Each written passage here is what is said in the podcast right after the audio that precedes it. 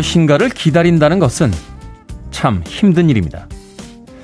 그럼에도 기꺼이 그것을 감내하는 건 기다림 뒤에 만날 것들에 대한 기대 때문일 겁니다. 기다리는 날이 정해져 있다는 것도 참 좋은 일이죠. 오늘이 가면 하루가 줄어들었으니 내일의 힘듦이 오늘보단 나을 것이란 뜻이니까요. 우리는 다가오는 주말에 무엇인가를 기대하고 있고 오늘은 월요일인 어제보단 주말에 하루 더 가까워진 화요일입니다. D-70일째 김태훈의 프리웨이 시작합니다. 1989년도 영국에서 결정, 결성됐던 EMF의 Unbelievable. 이 곡으로 Billboard Kid 아침 선택 김태훈의 프리웨이 1부 시작했습니다. 저는 클 태자 쓰는 테디 김태훈입니다. 날씨가 집에서 출발할 때 약간 흐린 듯 보였는데 여의도에 도착한 지금 7시 5분 시간에는 해가 나고 있습니다. 박지현님, 굿모닝입니다, 테디. 밤새 뒤척거리다 새벽에 깨서 프리웨이만 기다렸습니다. 아침 인사 보내주셨습니다. 고맙습니다. 9443님, 테디 아침부터 더운 날씨를 예고하는 햇살이 뜨겁네요. 사람 살려. 라고 하셨습니다. 그 정도는 아직 아닙니다. 네, 본격적인 무더위는 아직 찾아오지 않았습니다. 1년 중에 가장 더울 때는 사실 여름 장마가 지나간 뒤에 7월 예, 말쯤에서 아마 8월 초쯤에 오는 그 더위가 아닐까 하는 생각이 드는군요. 아직까지 6월 말이니까 너무 엄살 부리지 마십시오. 9443님. 자, 0986님, 테디 오늘 날씨 좋네요. 이런 출근길에 방송 항상 잘 듣고 있습니다. 팝송을 잘 안 들었는데 덕분에 요즘 찾아 듣기 시작했습니다. 즐거운 하루 되세요. 라고 보내주셨습니다. 윤영희님, 콩 가입해서 라디오 듣는다니 다들 말립니다. 주책이라고. 아니, 라디오 듣는데 왜 나이가 필요한 겁니까? 주책이라뇨? 어, 우리가 라디오 세대 아닌가요? 그렇죠? 요새 젊은 세대들은 이미지, 예, 소위 이제 영상 세대라고 이야기를 하고, 그거보다는 조금 나이가 있는 예, 중년의 세대들이 어, 소위 오디오 세대, 라디오 세대라고 불립니다.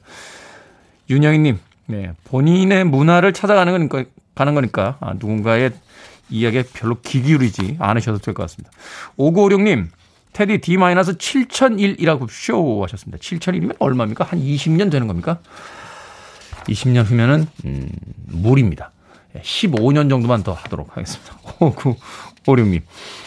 자, 아침 활기차게 시작해봤습니다. 청취자 여러분들의 참여 기다립니다. 문자번호 샵 1061, 짧은 문자 50원, 긴 문자 100원, 콩은 무료입니다. 여러분은 지금 KBS 2라디오 김태훈의 프리웨이 함께하고 계십니다. KBS 2라디오. Yeah, 김태훈의 프리웨이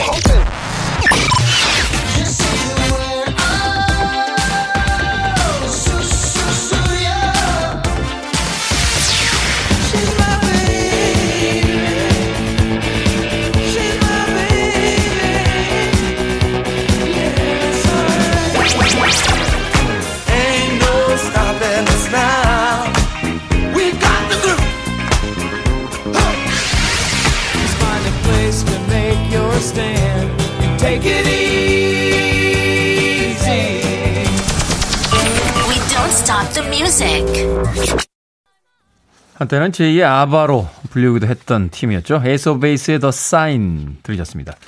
정경환님, 추적 60인분님, 또 K78978137님께서 신청해 주신 곡이었습니다. 자, 김유진님, 안녕하세요. 테디. 어제 8시로 훌쩍 넘긴 그때까지도 파란 하늘을 보고 너무 좋은 계절에 감동했습니다. 시간을 붙들어 매고 싶네요. 하셨습니다. 시간을 어디 못 가게 꽁꽁 붙들어 매볼까요? 김유진님. 시간을 잡고 있기는 불가능하겠습니다만 그 시간이 남겨주는 좋은 추억들을 오래 기억할 수는 있을 것 같습니다. 최근에 뭔가 보기 좋은 것들이 생기면 재빨리 휴대폰을 꺼내서 사진을 찍고 그걸 SNS에도 올리느라고 막 정신없는 그런 경우를 맞이하게 됩니다.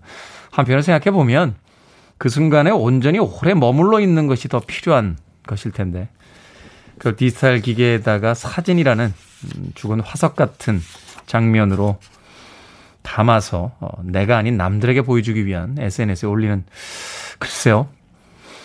예전에 월터의 상상은 현실이 된다라는 영화였나요? 거기서 쇼펜이 연기했던 사진 작가가 자신이 그토록 사진을 찍고 싶었던 한 동물을 어, 눈산에서 만난 뒤에 사진기를 내려놓죠. 사진을 찍기보다는 그 순간을 즐기고 싶다 하는 이야기를 하면서 우리 일상도 좀 그랬으면 좋겠다는 생각 해봅니다. 자, 5868님, 새벽에 빨래한 옷들 건조대에 걸어놓고 화초 12개 베란다로 옮겨놓고 왔습니다. 하셨습니다.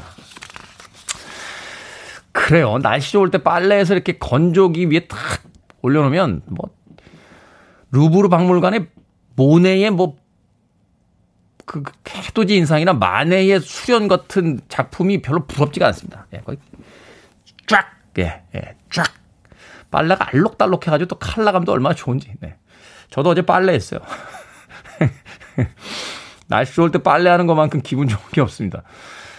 화초 12개 베란다로 옮겨놓고 왔다라고 했는데 아파트는 발코니라고 부릅니다. 이렇게 앞으로 툭 튀어나온 건 발코니라고 그러고요.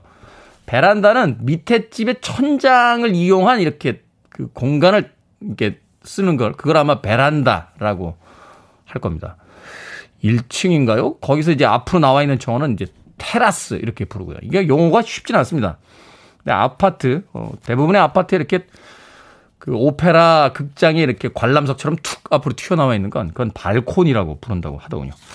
저도 건축 설계하는 친구한테 들은 이야기입니다. 베란다 아닙니다. 발코니 되겠습니다. 8333님, 테디 좋은 아침입니다. 오늘부터 일주일간 단기 알바하는데 출근길만 2시간입니다. 그래도 활기찬 테디 목소리와 멋진 선곡의 노래들 들으면서 가면 금방 지나갈 겁니다. 라고 하셨습니다. 단기 알바하는데 출근길만 2시간이에요? 아이구야 힘드시겠네요. 8333님. 모바일 쿠폰으로 네, 아메리카노 쿠폰 한 장 보내드리겠습니다. 시원한 아아 한 잔 드시면서 아르바이트 시작하시길 바라겠습니다. 윤은지님, 주유소 일하기 너무 덥습니다.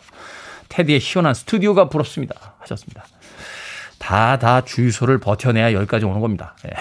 저의 첫 아르바이트 주유소였습니다.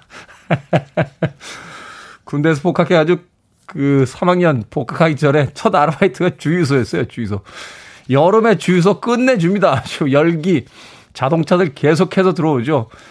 저희끼리는 그 권총이라고 불렀어요. 그 주유하는 거를. 그래서 건맨이라고 불렀는데 제가 그 주유소에서 가장 주유를 잘하던 아르바이트생이었습니다. 예, 한 손에 하나씩 들고 주유를 해서 별명이 쌍권총이었어요. 예, 사장님도 저를 굉장히 아끼셨는데 왜 그만뒀는지는 잘 모르겠습니다. 유현은지님 주유소를 버티셔야 KBS의 스튜디오까지 오실 수 있습니다. 유현은지님 네, 오늘 아르바이트 끝나고 가시면서 시원한 거 사 드시라고 편의점 상품권 보내드리겠습니다. 콩으로 들어오셨는데요. 샵 1061로 다시 한번 이름과 아이디 보내주시면 모바일 쿠폰 보내드립니다. 짧은 문자는 50원, 긴 문자는 100원입니다. 자, 김민경님, 2주 휴가 시작됐는데 7시만 되면 잠이 깹니다. 매일 출근 준비에 왔다 갔다 하며 듣는데 누워서 프리베이 듣는 이 시간이 너무 좋습니다. 하셨습니다. 7시가 돼서 잠이 깨시면요. 이어폰 챙기시고 아파트 단지나 집 앞에 한번 산책 나가시는 거 어떨까 하는 생각이 듭니다. 조금 지나면 아침, 저녁도 무덥습니다. 선선하면서도 좋은 날씨 맛볼 수 있는 건 아직까지 6월이 좀 남아있을 때가 아닐까 하는 생각이 드는군요. 김민경님, 2주 휴가 잘 보내시길 바랍니다. 자, 9007님의 신청곡으로 합니다. 도나 서머, 로미오.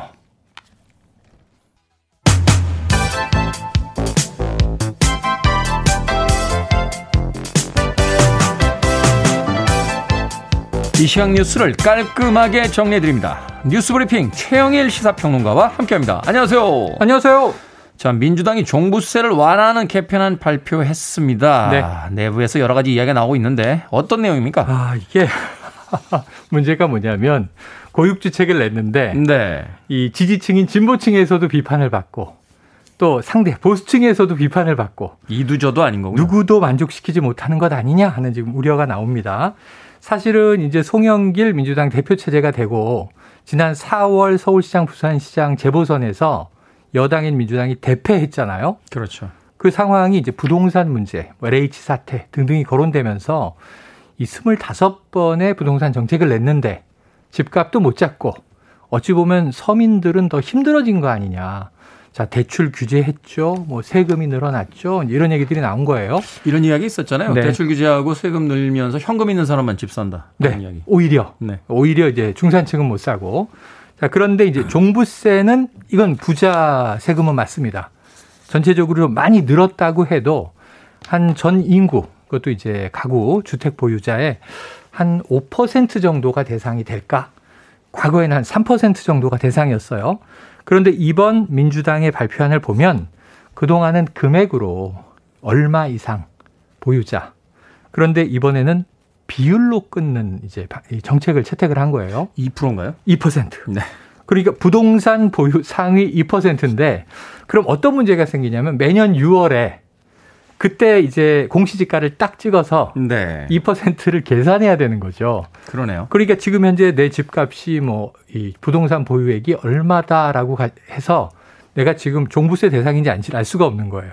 2% 밖으로 나갈 수도 있는 거고. 그렇죠. 2% 안으로 들어갈 수 있는 거고. 이게 뭐 수능 석차도 아니고. 네네. 이거 뭐 적어도 이제 강남에 뭐 20, 20억대 이상의 어, 건물을 보유한 분에 해당하는 거, 거긴 합니다만. 그래서 이제 2% 기준이라는 게 참 묘하긴 해요. 그런데 어쨌든 중요한 건 과세 대상은 줄어듭니다. 사람들, 그러니까 네. 과세 대상, 가구는 줄어드는데. 아, 그렇죠. 지금 한 5% 정도 가까이까지도 늘었다고 아우성이 나왔었는데 실제로는 이제 한 3%에서 4%대. 자, 그런데 어쨌든 이건 비율은 과세한 다음에 잡은 거지 금액으로 때렸단 말이죠. 근데 이걸 이제 비율로 이제 하는 어쨌든 완화된 건 맞는데 이게 문제는 뭐냐 하면은 진보 측에서는 이거 봐라. 문재인 정부의 부동산 정책이 후퇴했다. 결국은 부자 과세 줄여준 거 아니냐. 이 비판은 맞고요. 네. 그러고 이제 보수 쪽에서는 비율로 끊었는데 내가 세금 올해 내는 대상인지 아닌지도 확인이 안 되는 이러한 이 어. 세제가 어 디 있느냐라는 또 비판이에요. 그 공시지가에 얼마를 이제 음. 상한선으로 하면 그 공시지가 발표가 됐을 때 네. 이제 본인들이 올해는 세금을 내는구나 뭐 이런 그렇죠. 걸알 수 있는데 그래서 통보가 올 때까지 모른다는 거죠. 예, 어제 흥미로웠던 것이 어쨌든 뭐 우리나라에 이제 여러 미디어 신문들이 있는데 뭐 유수 신문들에서도 이게 진보 성향의 매체, 보수 성향의 매체 모두 다 이제 이걸 때리기였습니다. 자, 그리고 또 한 가지 이제 양도소득세인데 기준이 이제 공시지가 기준 9억 원이었는데 이걸 12억 원으로 상향했어요. 네. 그럼 양도소득세도 비과세 되는 층이 더 늘어난 거죠. 그러니까 양도소득세도 유예가 된 겁니다. 그 대신에 그 전에 이제 좀 주던 특별 혜택 같은 건 줄이겠다라고 했고 또 하나는 이제 이 임대 소득하는 임대 사업자들의 등록을 취소하거나 특혜를 거둬들이는 방침을 고민하고 있었는데 요건 결정은 되지 않았고 사실 이번 정권 초기에 그 임대 사업자들에게 네. 좀 특혜를 줬죠. 그래서 줬죠. 임대 사업자들로 이제 다주택자들을 이제 돌리는 방안으로 그렇죠. 사용이 됐었는데 그러면서 원래는 이 그러면은 임대 사업을 한다면 세금이라도 내라. 그래서 음, 음지에 있던 이 임대 사업을 양성화하면서 거기에 대한 혜택 주고 세금 내도록 하겠다라고 하는 정책이었는데 이게 문제는 초기에 너무 임대 사업자에게 혜택이 몰리면서 부동산 정책의 균형이 무너졌다는 비판이 있었던 거예요.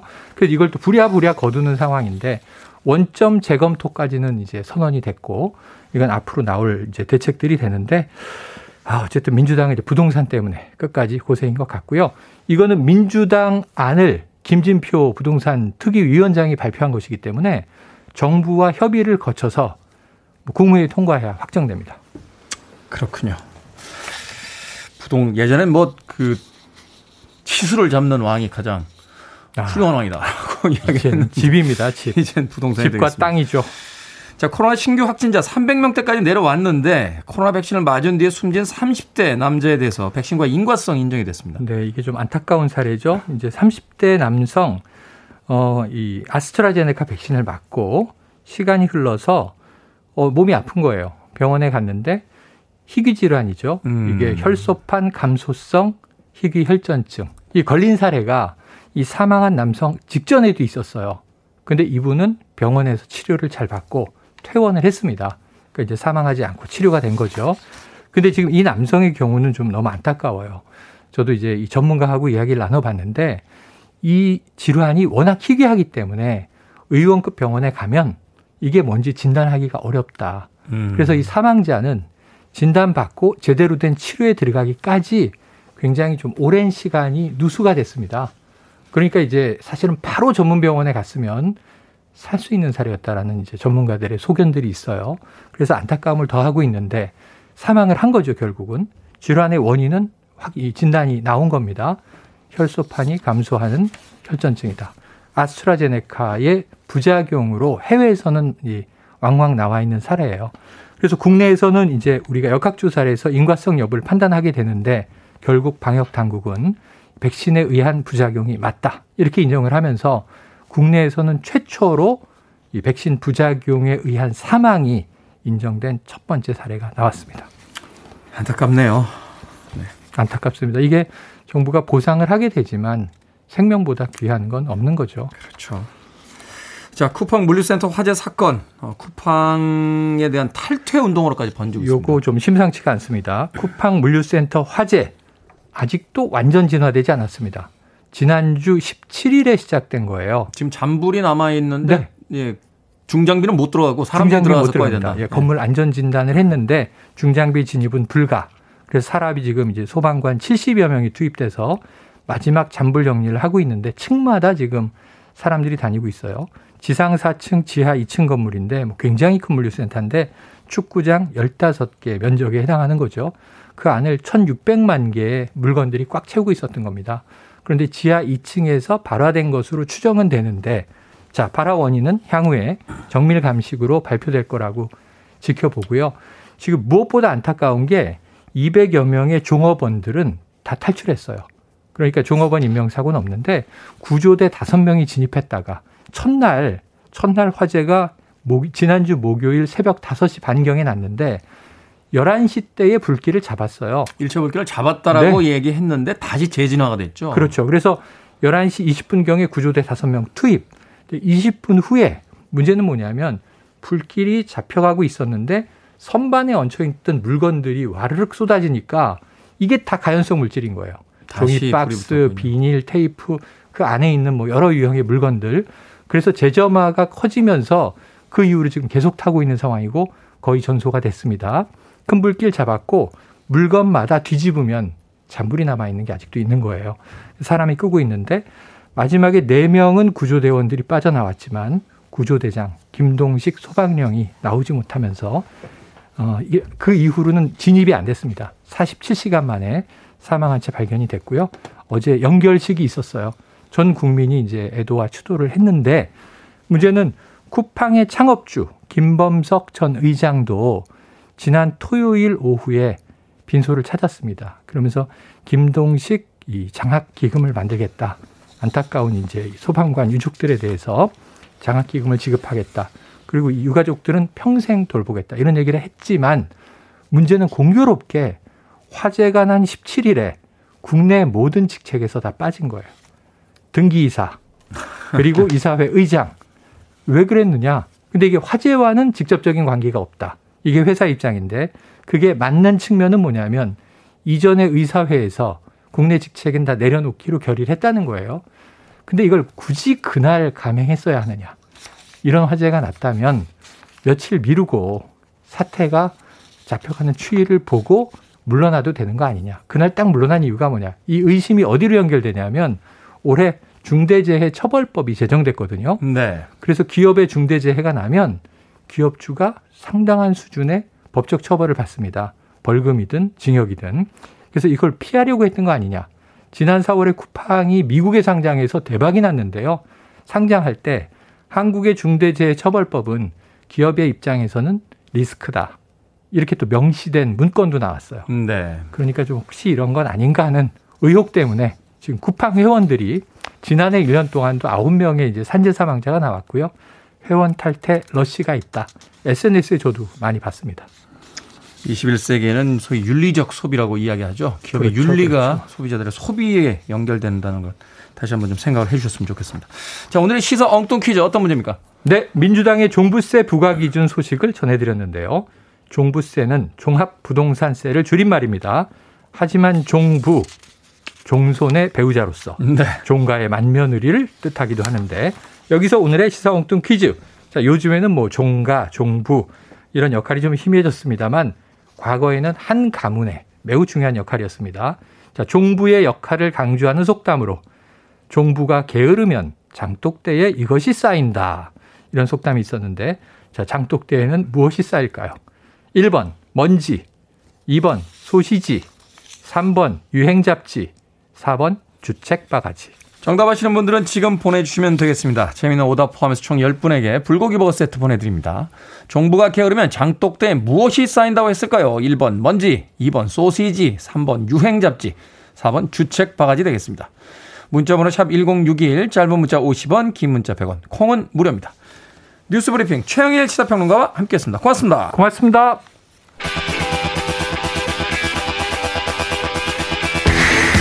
털복숭이 아저씨들의 밴드죠. ZZ Top입니다. Legs.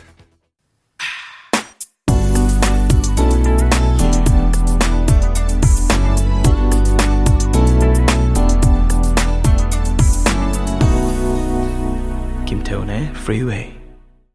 McFadden & Whitehead의 Ain't No Stopping Us Now 들으셨습니다. 자, 오늘의 시사 엉뚱 퀴즈. 종부가 게으르면 장독대에 무엇이 쌓인다고 했을까요? 정답은 1번 먼지였습니다. 오수혜님, 1번 먼지. 보기는 주책바가지 같네요. 라고 하셨습니다. 그러니까요. 우리 보기 만들라고 작가들이 매일매일 머리를 쥐어 뜯고 있습니다. 3214님, 아이고 무서워 해골바가지. 출근길 매일 듣습니다. 해주셨고요. 1217님, 하지? 어제가 하지였죠? 늦게 퇴근했는데 너무 밝아서 깜놀했습니다. 하셨고요. 1954님께서는 정답, 먼지. 어릴 적 장독대에 물을 뿌리고 매일 닦던 어머니 모습이 생각이 납니다. 하셨습니다. 과거에 단독주택 살 때는 그 집 뒷마당에 이 장독대들이 몇 개 있던, 음, 그런 기억이 납니다. 9669님, 1번 먼지요. 저도 종부될 뻔 했어요. 아, 첫사랑의 남자가 혹시 종갓집의 장손이셨습니까? 총부도 괜찮죠. 물론 육체적으로, 정신적으로 힘든 것도 좀 있긴 있겠습니다만, 그래도 보람 있는 뭐 역할들이 좀 있지 않겠습니까? 네, 9669님. 자, 아, 제가 소개해드린 분들 포함해서 모두 10분에게 불고기 버거 세트 보내드리겠습니다. 당첨자 명단은 방송이 끝난 후에 김태훈의 프리웨이 홈페이지에서 확인할 수 있습니다. 콩으로 당첨이 되신 분들은요, 방송 중에 이름과 아이디 문자로 보내주시면 저희들이 어, 모바일 쿠폰 보내드립니다. 문자번호 샵 1061, 짧은 문자는 50원, 긴 문자는 100원입니다. 정경화님, 테디, 다른 데 가서는요, 만해가 아닌 모네 수련이라고 하세요. 하셨습니다. 아닌 게 아니라 제가 이거 분명히 사연 올라올 거라 생각했습니다. 아까 이야기 하면서도 아차 싶었어요. 아차. 그죠? 음, 수련은 만해가 아닌 모네죠. 예전부터 헷갈렸어요. 이 만해는 주로 이렇게 사람, 인물 쪽을 많이 그리고 모네는 이게 풍경 쪽을 많이 그렸다. 이렇게 외웠는데도 순간적으로 이야기할 때 그 착각합니다. 심지어는 제가 영국 갔을 때 런던의 테이트 모던에서 이 모네의 수련을 보고 왔어요. 어, 마크 로스코 전시관 앞에 딱 있더라고요. 그래서 한동안 쳐다보고 왔는데 그리고 와서는 잘난 척하고 마네의 수련이라고 이런 거잖아요. 어, 파리에 가서 에펠탑 보고 와서 야 런던에 갔는데 에펠탑 끝내주더라. 뭐가 다른 거야 도대체.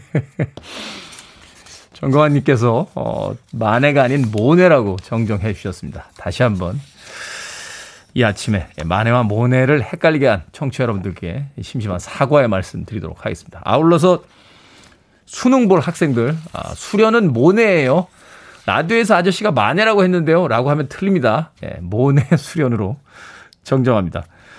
자, 8471님의 신청으로 합니다. 마이클 볼튼, Love is a Wonderful Thing.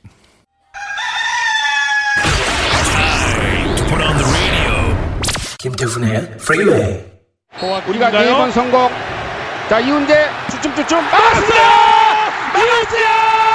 이훈재가 막았습니다! 잘했어요 이훈재! 우리가 누면입니다! 우리 국민의 정성이 이훈재 선수에게 전달이 됐다는 생각이 들어요. 홍명보가 나옵니다 홍명보! 마지막 홍명보 선수! 홍명보 화이팅! 홍명보 선수가 나면 끝납니다. 4대 3으로 말이죠. 네. 경기는 자, 끝납니다. 골!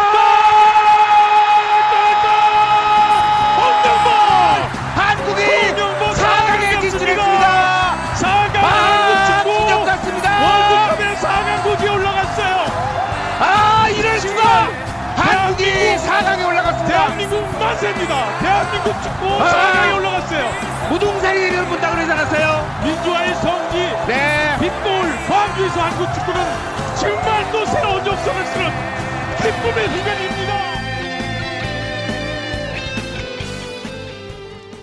생각을 여는 소리 Sound of Day. 2002년의 오늘 월드컵에서 4강 진출을 결정짓는 장면 들려드렸습니다. 2002년 한일 월드컵에서 대한민국 국가대표팀 정말로 뛰어난 실력을 보여주면서 마침내 4강, 8강까지 진출 강력한 우승 후보인 스페인과 만납니다. 전반전, 후반전, 연장전까지 경기를 펼쳤지만 서로에게 한 골도 내주지 않는 팽팽한 접전이었죠. 결국 0대0 무승부에서 승부차기로 승패를 결정해야 하는 상황. 이윤재 골키퍼가 드디어 공 하나를 막았고 홍명보 선수가 마지막 킥을 성공. 마침내 역사적인 4강 진출을 확정 지은 날이 바로 19년 전 오늘이었습니다. 2002년 월드컵을 빛나는 성적으로 마무리하면서 우리 선수들에게 세계 무대 진출이라는 좋은 기회가 주어지기도 했고요. 한국 축구가 널리 알려지기도 했지만요. 우리 개개인에게도 남다른 의미로 남은 건 분명할 겁니다. 월드컵을 개최하는 주체로서 게임을 즐기면서도 성숙한 시민의식을 잃지 않는 응원 문화를 만들어냈죠. 또한 승리와 성취감을 생생하게 경험하면서 어차피 우리는 안 돼. 라는 패배의식 대신 우리도 할 수 있다. 라는 도전의식에 눈을 뜰 수 있었으니까 말입니다. 선수들을 포함해서 전 국민이 함께 뛰었던 그날, 그 여름을 떠올리자니 다시금 피가 뜨거워집니다. 이 뜨거운 피로 용감하게 도전하는 우리들의 하루를 응원합니다.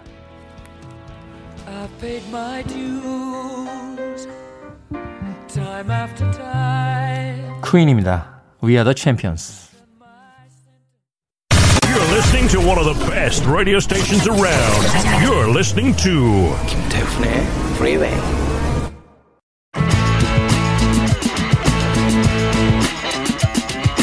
Billboard Kid의 아침 선택 KBS 2라디오 김태훈의 프리웨이 함께하고 계십니다.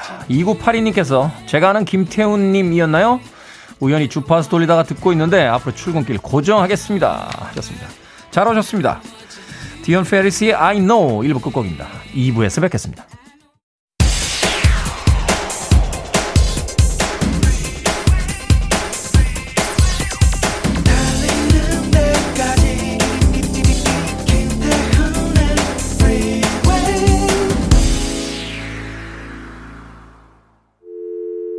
I need your arms around me. I need to feel your touch.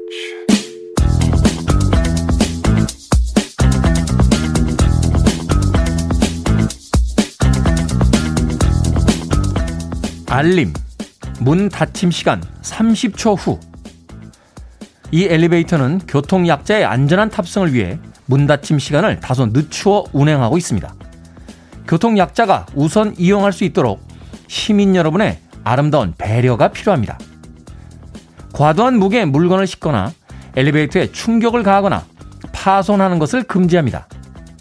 이에 따른 기기 결함의 책임은 이용자의 과실이며 재물 손괴죄에 따라 손해배상 대상임을 알려드립니다.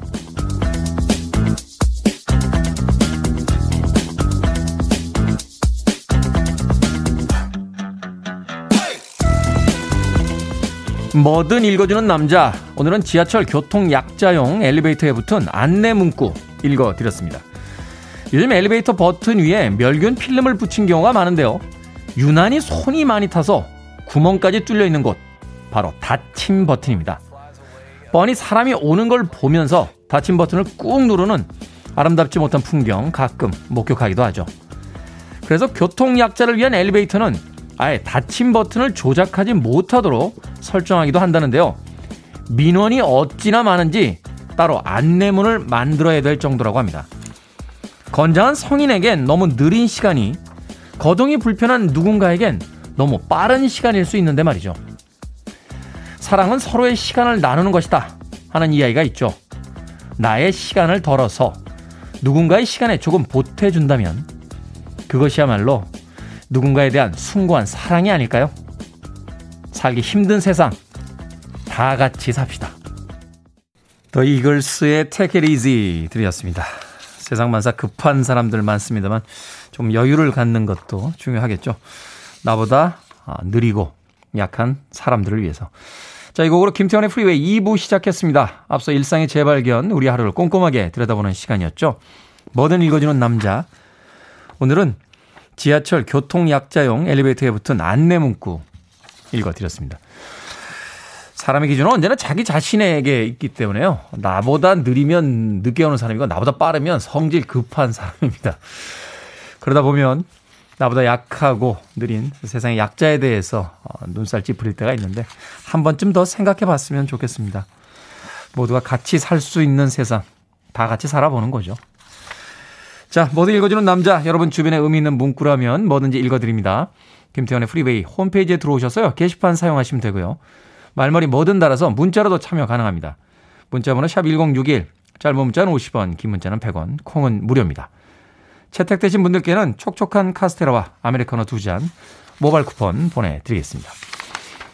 자, 3562님께서요, 테디, D-70일 후에는 어떻게 됩니까? 그만두는 건가요? 라고 물어오셨습니다. 예전에 그 카사블랑카라는 영화를 보니까요, 어떤 여자가 남자 주인공에게 묻습니다. 어제는 어디 있었나요?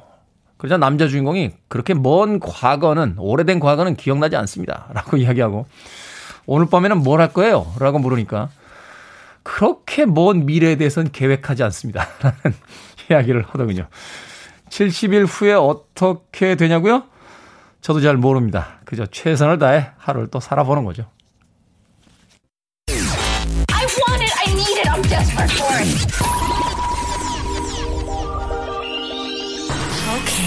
Do it. 김태훈의 Freeway.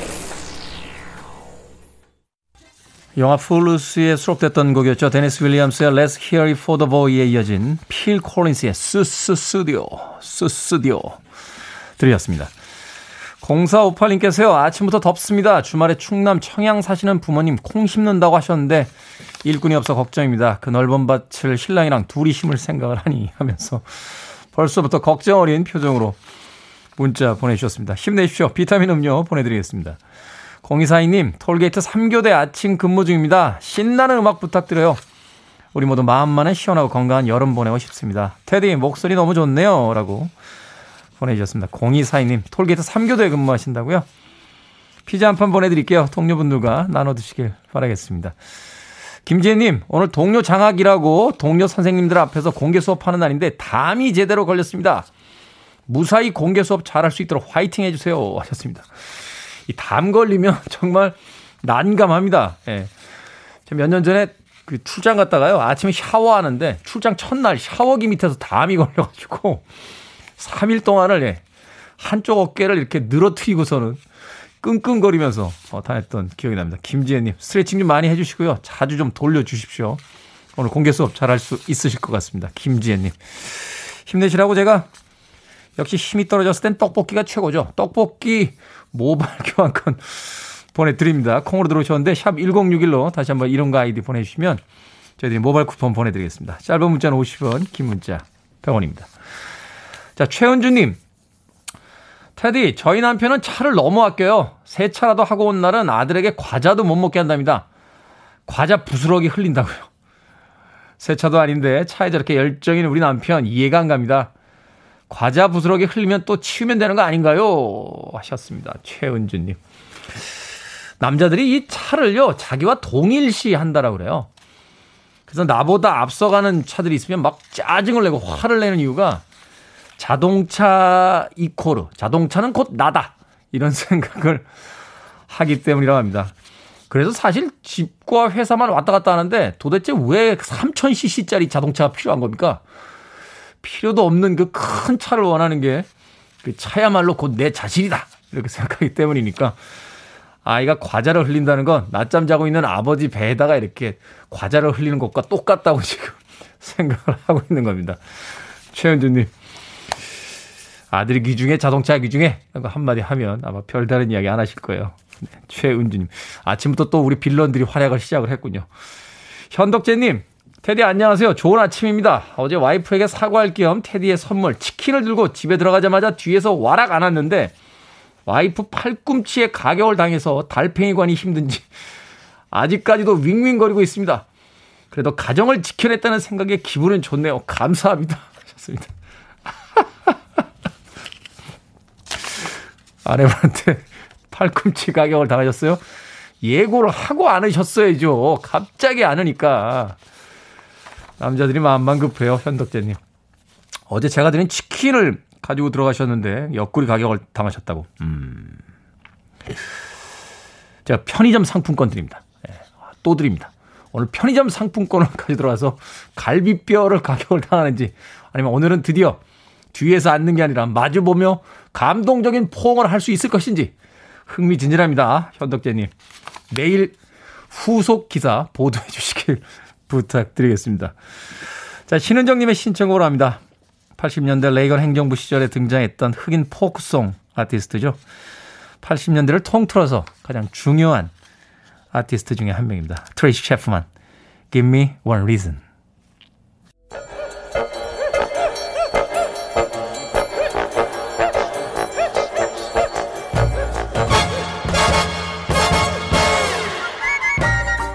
온라인 세상 속 철천살인 해학과 위트가 돋보이는 댓글들을 골라봤습니다. 댓글로 본 세상.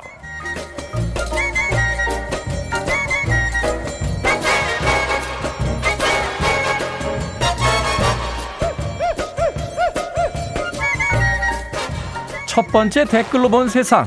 이르면 이번 달 말 미국 국방부와 국가정보국이 작성한 UFO 보고서가 의회에 제출될 예정이라고 합니다. UFO 대신 미확인 공중 현상이라는 용어를 쓰긴 했는데요. 미국 해군 전투기와 군함이 촬영한 영상들이 잇따라 공개되는 걸 보면서 사람들의 기대심도 높아지고 있다는군요. 여기에 달린 댓글들입니다. 금세계님, 저도 드디어 여자친구를 사귈 수 있다는 희망이 생겼습니다. 지구에 없는 걸 보니 외계에 있나 봐요. 검붉은 혜성님, 저는요, UFO 하나도 안 무서워요. 사는 게 더 무섭거든요. 저도 하늘 깨나 보고 다니는데 왜 UFO는 꼭 보이는 사람에게만 나타나는 겁니까? 귀신도 그렇잖아요. 드라마 X파일에서도요, 외계인은 언제나 멀더만 봅니다. 스컬리는요, 멀더 어디에요? 라고 물어보기만 했습니다. 그나저나 만약 외계인 분들 진짜 계시다면 당분간 지구에 오실 땐 QR코드 꼭 부탁드려요.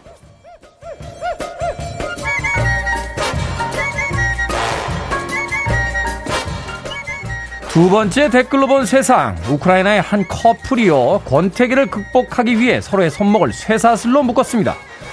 밥 먹을 때와 잠잘 때는 물론 화장실에 갈 때도 쇠사슬을 풀지 않았는데요. 결국 123일 만에 쇠사슬 절단식을 진행하고 두 번 다시 볼 일이 없도록 서로 다른 지역에서 살기로 합의까지 했다는군요. 참고로 이 일로 미디어에 출연해 무려 34억 원을 벌었다고 합니다. 우와. 여기에 달린 댓글들입니다. 시몬 팡님.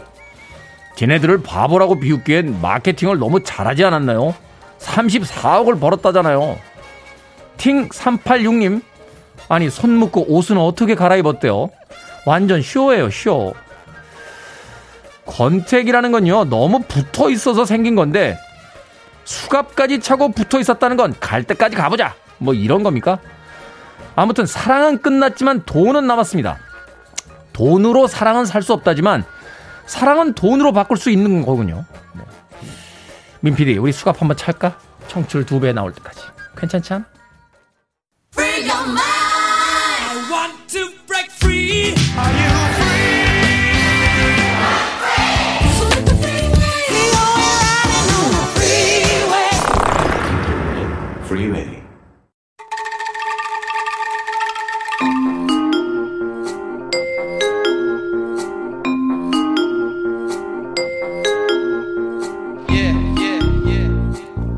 김태훈의 프리웨이 제목만 슬쩍 보고 들은 뉴스에 숨겨진 팩트를 끝까지 파헤쳐봅니다. hidden 뉴스 fact checker 뉴스톱 김준일 대표 나오셨습니다. 안녕하세요. 안녕하세요.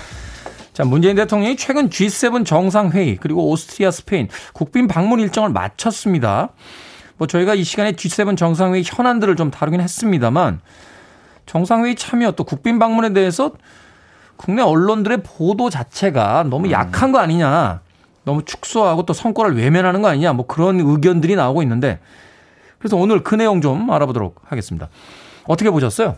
예, 일단 이게 어떻게 저희가 이제 뉴스톱에 기사를 썼는데, 네. 그러니까 뭐 네티즌들이 이제 불만을 터트린 게 온라인 커뮤니티에 많이 공유가 된 거예요.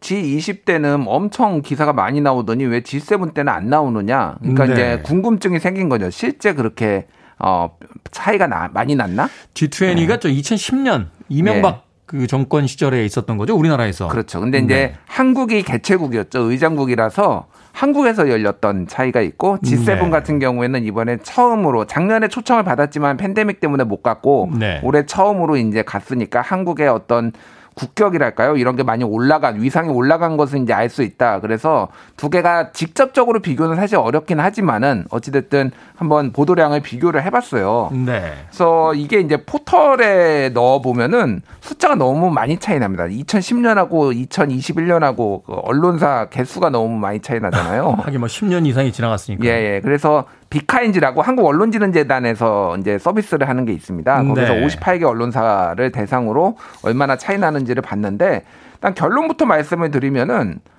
어 G20, G20 같은 경우에는 어, 정확하게 그 개최 기간 동안 3,645건 그리고 3,645건 예, G7은 845건 그래서 음. 4.3배 G20이 더 많았습니다.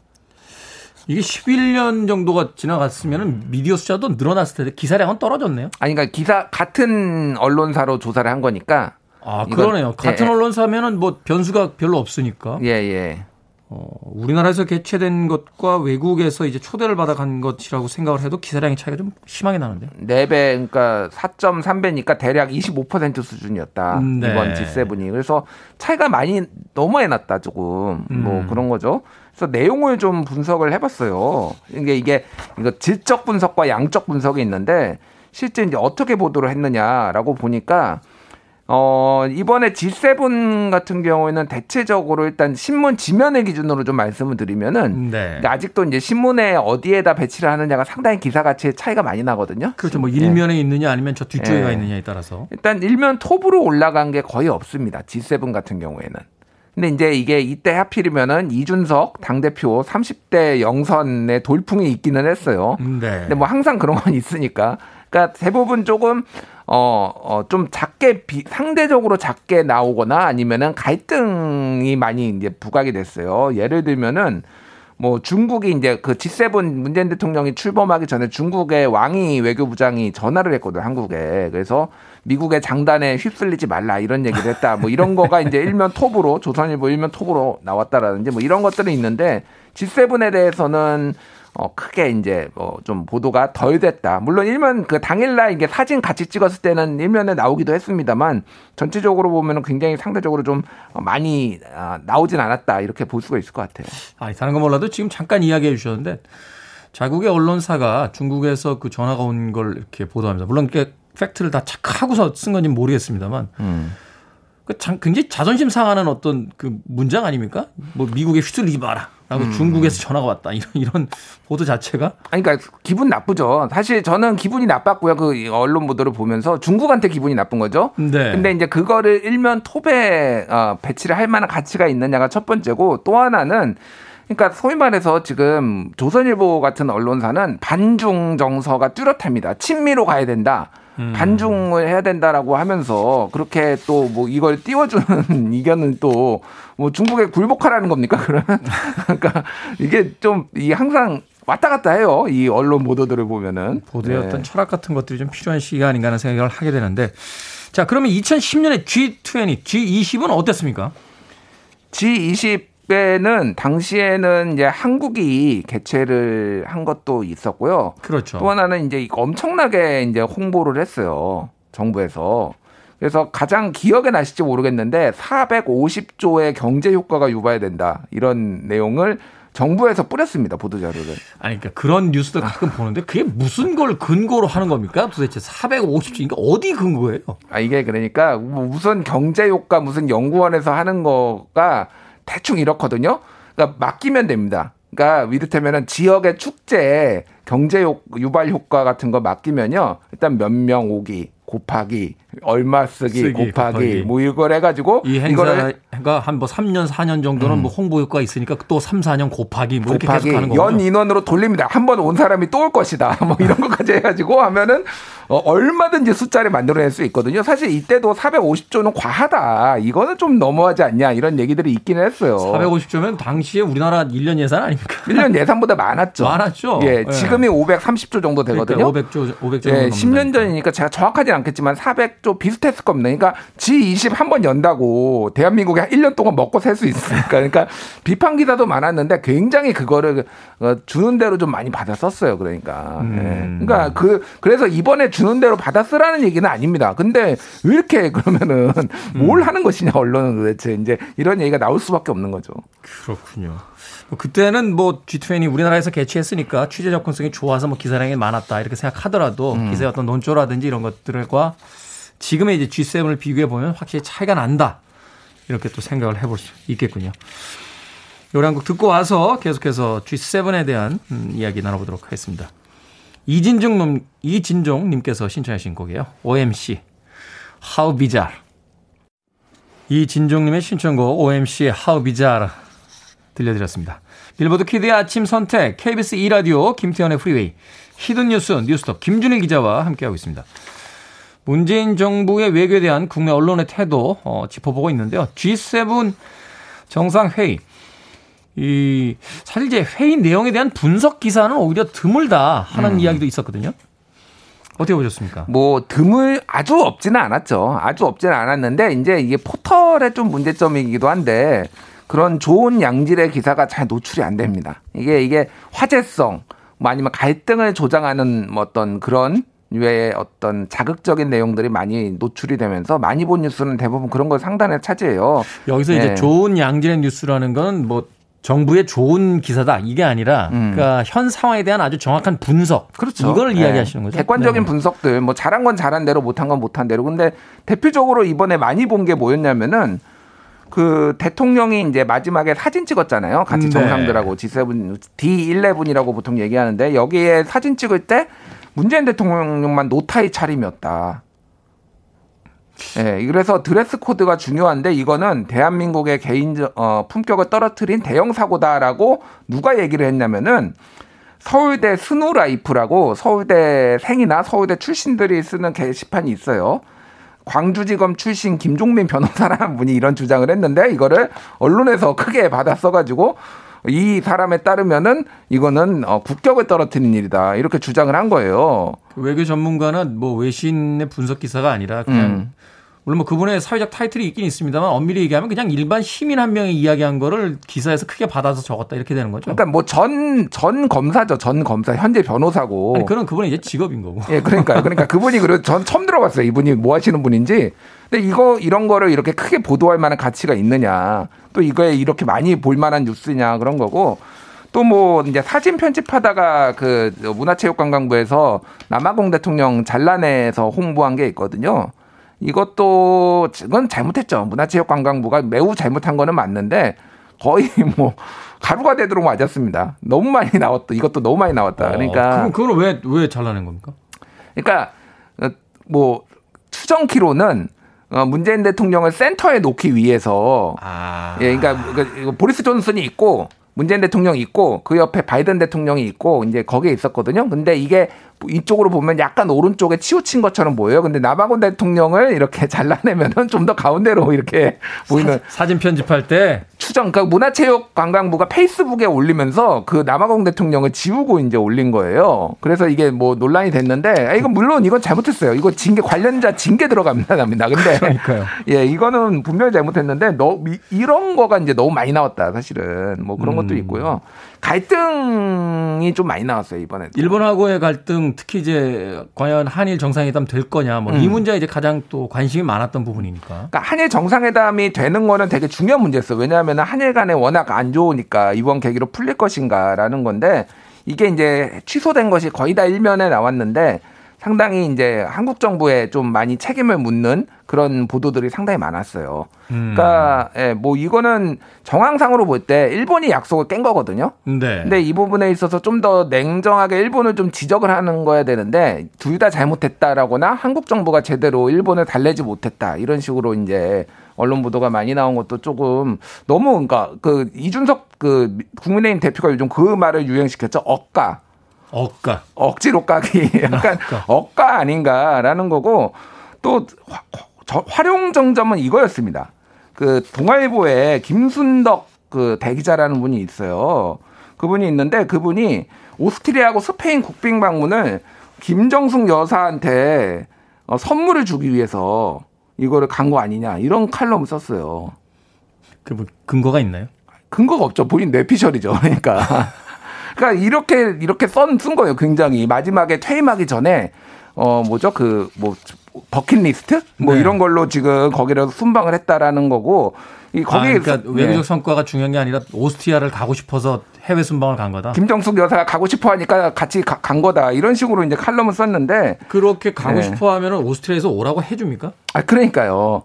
그 스페인에서 이제 독도가 들어간 고지도를 이제 발견을 해서 봤잖아요. 굉장히 그 어, 화제가 됐던 그 기사였는데 예. 이게 왜냐하면 몇백 년 전에 외국 외교 외국이 가지고 있는 지도에 이제 독도가 우리나라 땅이라고 표기가 돼 있다라는 예.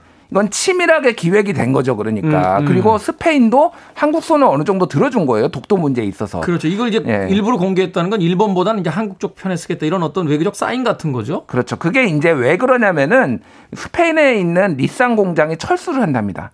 아. 그런 거와 맞물려서 지금 일자리 문제가 있는데 한국이 LG나 이런 데가 배, 배터리 공장을 거기에다가 좀 뭐 지을 수도 있다. 뭐 이런 스페인에다? 얘기들이 있어서 종합적으로 네. 나온 거예요. 근데 이런 분석 기사들이 거의 없습니다. 그리고 일본하고의 외교 갈등 어떻게 할 것인가 또 이제 여기에서 독도 지도 봤다고 뭐 이런 게 이제 뭐 보수 언론에서 좀 나오고 외교 갈등 있으면 독도 포기합니까? 아니 그러니까요. 그러니까 원칙의 문제인데 이거를 일단은 뭐 있으면은 어쨌든 갈등을 좀 부각시키고 잘한 건 잘한 거고 못한 건 못한 거고 이걸 좀 냉정하게 구분해야 되는데 억가 보도가 너무 많았다. 이렇게 이제 볼 수가 있을 것 같아요. 네.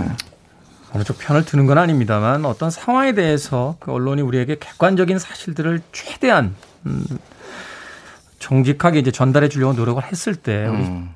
우리의 어떤 판단 능력과 또 정당한 어떤 의견들도 어, 나올 수가 있는 건데 언젠가부터 모든 것들이 다 정치화되면서 어, 내편 아니면 네 편, 네 편 아니면 내 편처럼 편가르기에 음. 이용되고 있는 게 아닌가 아, 좀 현기증이 납니다, 사실은. 증오만 남은 것 같아요, 이게 그러니까. 우리 편이 아니면은 무조건 까고 본다, 무조건 비판한다. 이게 그래서 좀 냉정하게 좀 봐야 되는데, 이런 부분들을. 뭐 이거는 진보 보수할 것 없이 조금 아쉬운데, 보수 언론이 좀 더 심합니다. 그 부분에 있어서는 제가 많이 봐온 결과로는 좀 냉정해졌으면 좋겠어요. 네. 정도의 차이가 있을 수는 있습니다만 어느 한쪽도 뭐 완전히 결백할 수는 없겠죠. 음. 네, 뭐 정치가 뭐 예수님과 마귀가 싸우는 그런 건 아니잖아요. 네. 어느 한쪽이 전적으로 오를 수는 없고 어느 한쪽이 또 전적으로 틀릴 수도 없는 건데 균형을 좀 잡아야겠다 하는 생각 해보게 됐습니다. G7 정상회의 참여와 또 관련한 국내 언론의 태도에 대해서 뉴스톱 김준일 기자와 함께 짚어봤습니다. 고맙습니다. 네, 감사합니다.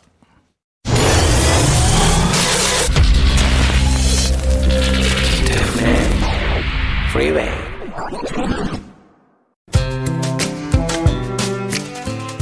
KBS 2라디오 김태훈의 프리웨이 T-71째 방송 이제 마칠 시간입니다. 오늘 끝곡은 보이스투맨의 Water Runs Dry 준비했습니다. 자, 화요일이 또 시작이 됐습니다. 행복한 하루 보내십시오. 전 내일 아침 7시에 돌아옵니다. 고맙습니다.